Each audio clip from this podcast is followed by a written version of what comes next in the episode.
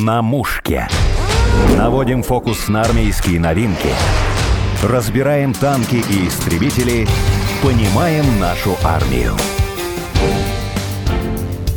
Добрый день. Сегодня в гостях на мушке руководитель Центра тактической и огневой подготовки «Партизан», командир добровольческого отряда «Имперский легион» Денис Гореев. Денис, приветствую вас. Здравствуйте, здравствуйте. Вы же из Петербурга приехали сюда на... Да, из Петербурга. Из Петербурга в Москву, чтобы проводить учения. Так получилось, что мы много лет существуем в Петербурге как Центр подготовки гражданского населения. Но вот, наконец-то, по многочисленным просьбам мы открыли свою еще дополнительную площадку под Москвой в городе Клину. И вот сейчас я приехал оттуда для того, чтобы с вами пообщаться. Я видела ВКонтакте у вас отзывы, люди вас приглашают и на Дальний Восток. Ну, на самом деле приглашают всюду. Ну, до вот этих событий с войной, особенно с пандемией, у нас русские люди к нам в центр приезжали со всех концов мира. И у нас были очень интересные сейчас такие группы из Лондона, Парижа, Вены, Израиля, да, тель Тель-Авива приезжали люди и вот собирались для того, чтобы вместе потренироваться. Были очень интересные такие группы. Сейчас, к сожалению, из-за рубежа наши представители приехать не могут по определенным понятным причинам. За связь с нами они сразу могут быть там арестованы. Поэтому сейчас только со всех концов России. Чему вы обучаете? Какие направления основные? Это у нас как Центр тактической огневой подготовки, поэтому основные направления это то, что необходимо бойцу в зоне боевых действий. Прежде всего, это тактика, тактика специальная подготовка, подготовка, это тактическая медицина, которая у нас разделяется на гражданский сектор, это медицина катастроф, это боевая психология и такая вот классическая современная тактическая медицина, это обучение инструкторов подготовки оказания первой помощи на поле боя. Огневая подготовка, все, что касается работы с автоматом Калашникова, с пистолетом Макарова, какими-то такими специальными оружейными системами. Ну и вспомогательные дисциплины, это радиосвязь, топография и другие такие вот специальные. Операторов дронов готовим сейчас каждый месяц. У нас группы выпускаются по 20 человек. Техников дронов и операторов дронов. Большое сейчас значение имеет в зоне боевых действий наличие специалистов, поэтому мы еще за год до войны вот это направление запустили, в отличие, так скажем, от Министерства обороны, да. Это было уже понятно давно, что это необходимо по опыту и войны, как мы ее называем, кампании на Донбассе и в Сирии многие наши товарищи воевали, активно использовали беспилотные беспилотники. Поэтому вот это вот направление тоже для нас сейчас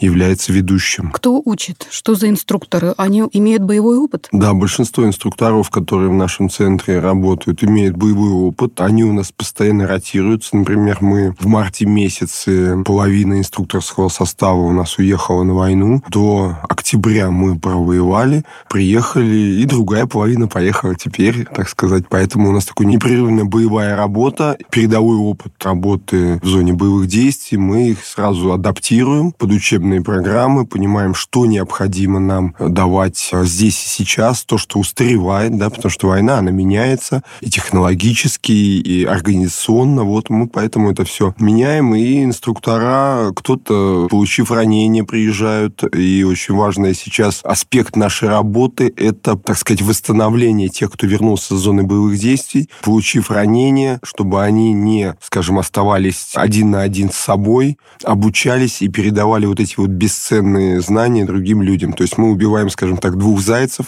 С одной стороны, мы помогаем этим людям. Ни для кого не секрет, что часто люди, приехав с войны, уходят в себя, начинают пить, впадают в депрессию. А вот эта вот история о том, что их переобучить, дообучить и отправить, в том числе в войска, это сейчас очень большое значение для нашей работы имеет. Вы еще предлагали, что подобные центры на базе армии создавать, чтобы больше военнослужащих, получивших серьезные травмы, имели возможность как раз адаптироваться и потом иметь возможность преподавать, быть инструкторами? Действительно, это одни из лучших инструкторов, получается, из тех, кто, во-первых, участвовал в боевых действиях. Сейчас много ребят, которые получили государственные награды. У нас есть ребята и с орденами мужества, и за заслуги перед Отечеством, за отвагу. Их нужно привлекать. К сожалению, ни государство, ни Министерство обороны, они этим вопросом не озабочены. Поэтому мы вот этим занимаемся сейчас сейчас сами, снизов э, гражданское общество, если так говорить таким пафосным языком. И мы вот берем этих людей, мы обучаем и сами вместе с ними ездим по частям, потому что сейчас, если откровенно говорить, в армии обучать боевой работе некому, потому что большая часть подготовленных людей, они либо воюют, либо тоже восстанавливаются после ранений, после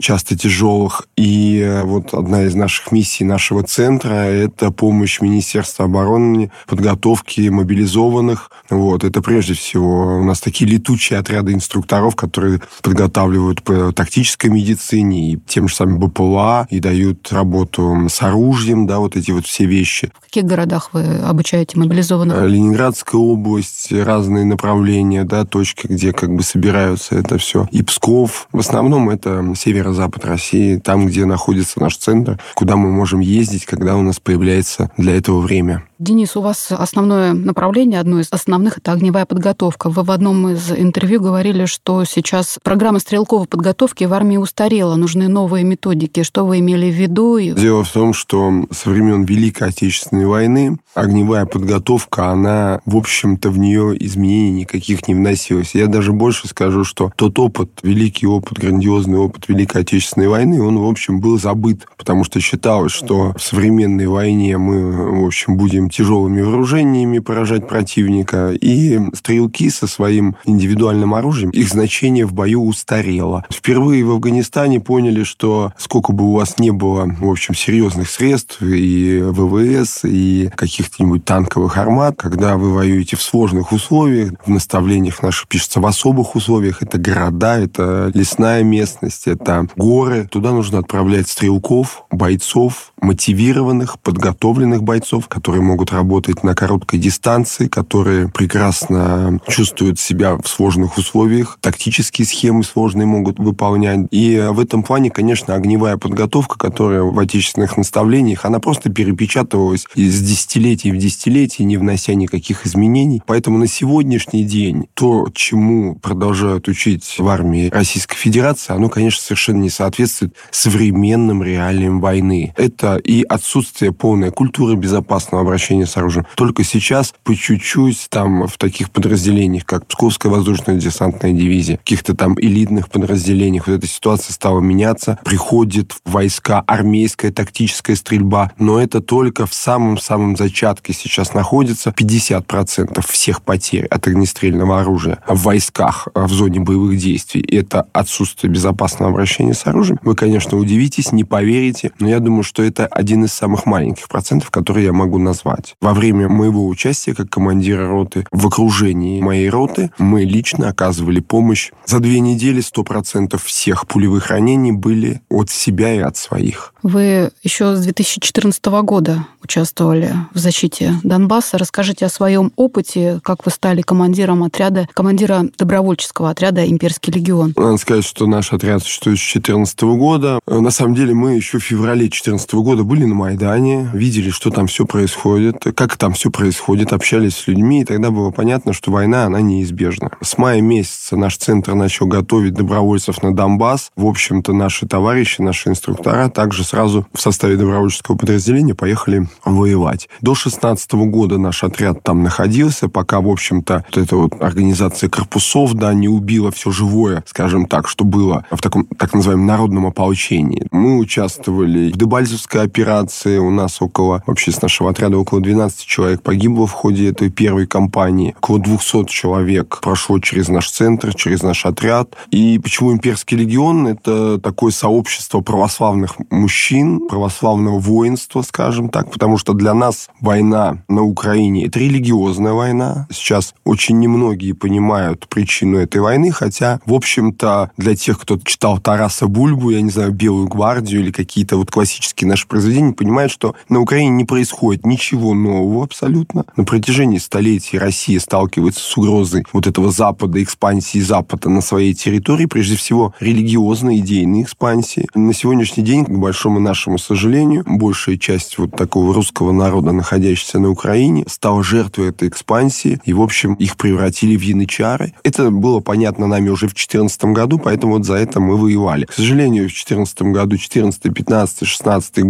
Выводы руководством Российской Федерации сделаны никакие не были. Это были годы упущенных возможностей, особенно 2014 год. И результатом стал для нас, в общем, 22 год. Естественно, что мы не смогли оказаться, скажем, безучастными к этой ситуации и, собравшись ветеранами той войны, которые нашими инструкторами и теми, кто участвовал с 14 по 16, там и другие годы, мы поехали в составе разведдиверсионной группы сначала, потом мы уже разрослись до разведдиверсионной роты, и до конца сентября в этом плане мы участвовали. 12 человек из нашего отряда были награждены государственными наградами, двое орденами мужества, 10 человек за отвагу получили медали, еще столько же были представлены государственным наградам за боевые заслуги за заслуги перед Отечеством. Поэтому в этом плане мы себя, скажем, показали с лучшей стороны с точки зрения именно обученности. И, конечно, идейность, потому что главное на войне, как бы кто что ни говорил, это духовная составляющая. Поэтому, когда люди понимают, за что они воюют, когда ими движет идея правильная, тогда отсутствует пьянство, дисциплина не страдает, тогда люди не дезертируют и, в общем-то, как бы показывают хорошие результаты. Ну, сейчас ситуация, она, можно сказать, улучшилась, потому что и на фронте священники, военные батюшки наши работают, больше становятся отрядов, имена носят почти всех святых и Александра Невского, и Архангела Михаила, и Александра Пересвета, и даже Евгений Родионов, современный мученик, убитый угу. в Чечне, да. Вот как вы к этому относитесь? И там считается, что самый высокий морально-психологический уровень именно вот в этих отрядах. Ну, конечно, главное, я всегда говорю, главное, чтобы отряды соответствовали названиям своим, да, потому что у нас были истории, когда люди брали название святых, а подразделение вело себя не совсем соответствующим образом. Ну, мы можем откровенно об этом говорить, поэтому это очень хорошо, что сейчас это не,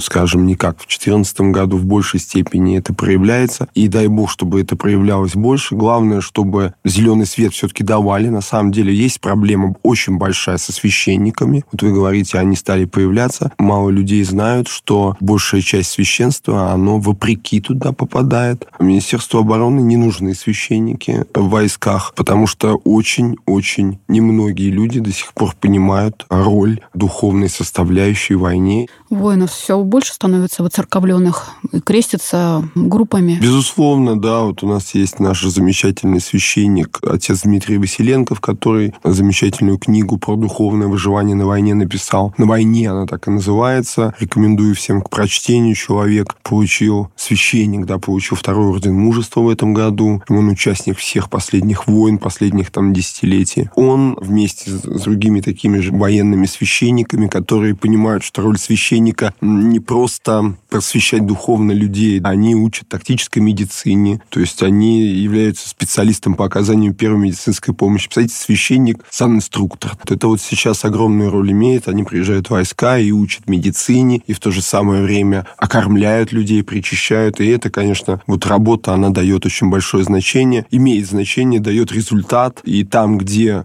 офицерский состав понимает ценность вот этих вот занятий, вот этого общения духовного, они, конечно, сразу получают позитивный результат в своих подразделениях. А молитва, как она у вас там происходит? Как вы молитесь? Утром, ну, вечером? На самом деле все по классике. Если есть возможность там на пункте временного размещения, например, когда мы не находимся в окопах, не находимся в зоне боевых действий, непосредственно выполняем выполняя задачи, то это, конечно, утренние и вечерние правила, это чтение акафистов. Вот, например, э, у нас, так как мы являемся православными монархистами, для нас, конечно, святой царь-мученик Николай является основным нашим святым. И нам тоже церковь подарила такую харуквь августовской иконы Божьей Матери, которую мы все эти полгода пронесли с собой. Она еще в 2014 году активно участвовала в этой харукве. Поэтому мы августовской иконы Божьей Матери молимся это такое явление было в 1914 году, в начале Первой мировой войны. Множество войск видело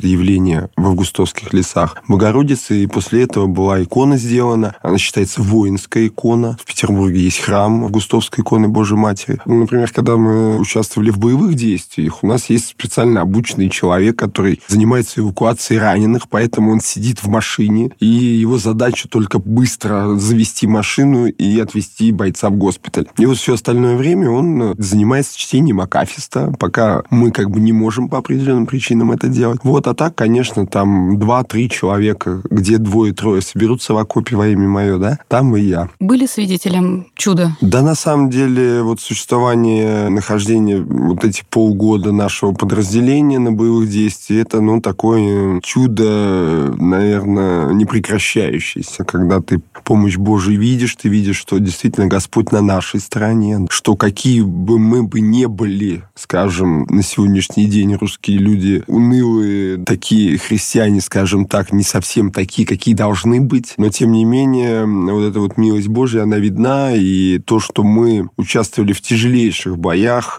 потери нашего подразделения вот за эти полгода, они по сравнению с теми ребятами, которые были рядом с нами, подразделения, они, конечно, минимальны. Всего мы потеряли двух человек погибших и э, порядка 12 человек раненых. Ну, 50 человек в роте было. Это для тех вот условий, в которых мы были, это очень маленькие потери. И, в общем-то, я не склонен говорить о том, что причина этому подготовка. Это просто помощь Божия, явно. Потому что, как бы вы не были подготовлены, когда вам химерс прилетает или просто вас градом неожиданно накрывает, здесь уже, так сказать, все под Богом ходим. Поэтому вот Господь нас хранил. Мы, конечно, старались и э, вот в Изюме посещать постоянно храм, и в Луганске, когда были, у нас, ну, там не совсем так много, но по 16 человек причащалось, как бы. Старались даже умудряться потихонечку поститься но в тех условиях, не просто в которых войне, можно, конечно. конечно. Да, это не здесь, когда сейчас вот идет у нас рождественский пост, вроде рыбки поел, что-нибудь еще так поел, и нормально. Там это сложнее. От чего отказывались? Кто от чего, кто от сигарет, курящие могли отказаться. Ну, в общем, такое у нас благословление было хотя бы в среду-пятницу, да, не вкушать мясо. Вот Успенский пост короткий был, такой летний. В общем, тоже бомж-пакетик съешь, как бы там хлебушка поешь, там рыба какой-нибудь, ну и как бы нормально. Чувствуешь себя хорошо. Денис, вы как-то сказали, что самый смелый мужчина на войне, он многодетный отец. Наверное, может быть, не очень неправильно меня поняли. Это не то, что... На самом деле многодетные отцы у нас вообще и в центре, и в моем окружении, и в нашем отряде их немало. И трое детей, это считается у нас стартовое начало такое. Понятно, что сейчас это не очень э, просто, но ведь многодетный отец сегодня это кто? Это человек, который верит. Почему сейчас русские люди не рожают? Потому что нет веры в завтрашний день. Есть постоянный страх перед тем, а что, а что сейчас будет с нашим государством, а что с обществом будет, а смогу ли я прокормить детей? И это как бы такое внутреннее уныние, да, которое у христиан не должно быть. Оно убивает в нас все творческое начало. А рождение детей это же самый величайший акт творчества нашего. Так вот, тот, кто может дома творить, он может на самом деле и на войне творить. И в миру он может творить, да, там, неважно, занимается он педагогикой, обучает детей в школе, либо в учебном центре военном, служит либо он в церкви, либо он лечит детей, как у нас есть много ребят, которые работают врачами, ну, ребят, мужчин взрослых, сосудистых хирургов, педиатров. Позитивный настрой,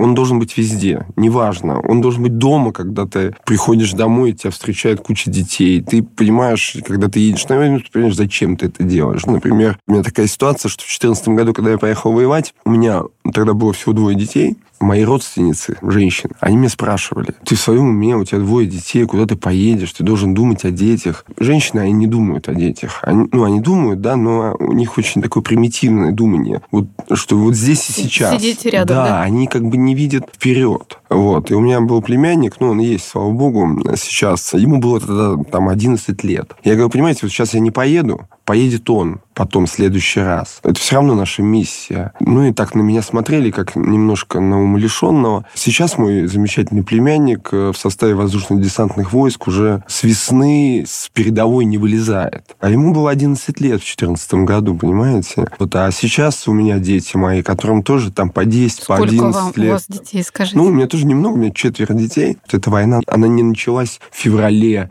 22 года, как многие ее понимают. А многие ее понимают только с начала мобилизации. Да? У нас люди, так сказать, пока гром не грянет, мужики никак не перекрестится. Вот пока мобилизация не начнется, вот сейчас мобилизация закончилась, и люди расслабились, и уже вроде и тренироваться не надо, и можно подумать, как Новый год отметить. Денис, ваша жена что говорит, когда вы периодически идете воевать? Ну, что, грустит, конечно, что, что говорит.